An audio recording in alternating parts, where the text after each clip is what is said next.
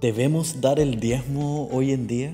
Es una pregunta que surge constantemente, especialmente al momento de observar que en el Antiguo Testamento nosotros tenemos esa, esa ley, esa obligación de dar el, diezmo, pero en el Nuevo Testamento no vemos ninguna norma, ninguna ley establecida como ley del Nuevo Testamento que nos diga que debe ser dado el diezmo y específicamente ese 10% de aquello que cosechamos, de aquello que recibimos, de aquello que ganamos.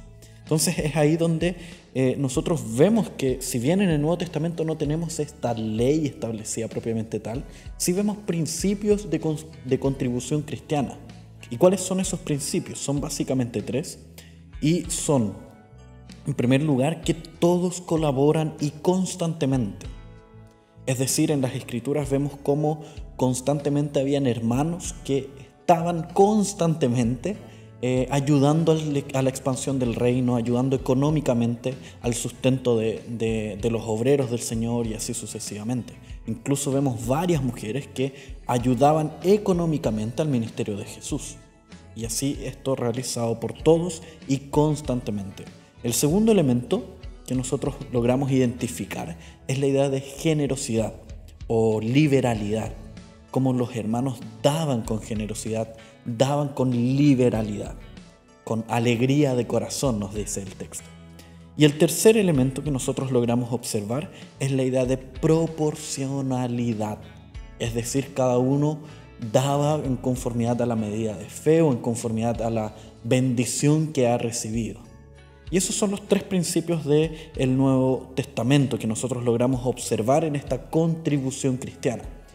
Pero es ahí para poder aplicar estos tres principios, es que nos tomamos de eh, las prácticas del Antiguo Testamento que tengan relación y que apliquen estos principios. Y es ahí donde el diezmo se encaja perfectamente, porque eh, permite que todos colaboremos, que lo hagamos constantemente, que lo hagamos con generosidad y que al mismo tiempo lo hagamos con proporcionalidad. Entonces es por eso que se aplica el diezmo a los días de hoy. Ahora, esa aplicación varía de cultura a cultura, de situación a situación.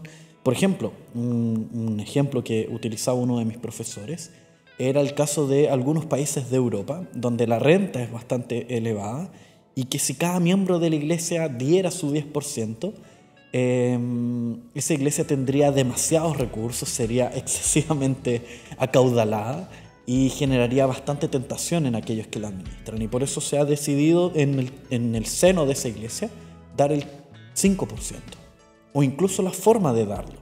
Eh, en Estados Unidos eh, ocurre que, dada la, la, cultura, existe la posibilidad de dar ese, ese diezmo eh, en una sola vez, una sola vez a lo largo del año. Se, se estipulan los gastos de la iglesia a lo largo del año y a partir de ahí los miembros tienen la libertad de darlo de una vez durante el año o esparcirlo en meses.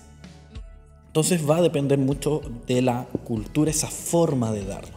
Pero sí debemos sí o sí aplicar estos principios de todos hacerlo, hacerlo constantemente, en segundo lugar hacerlo con generosidad, con alegría de corazón, de forma libre, liberalmente, donde no sea un peso el darlo, y en tercer lugar que sea proporcional cada uno de los miembros de en conformidad a aquello que recibe. Aquel que recibe más, de más, y aquel que recibe un poco menos, de un poco menos.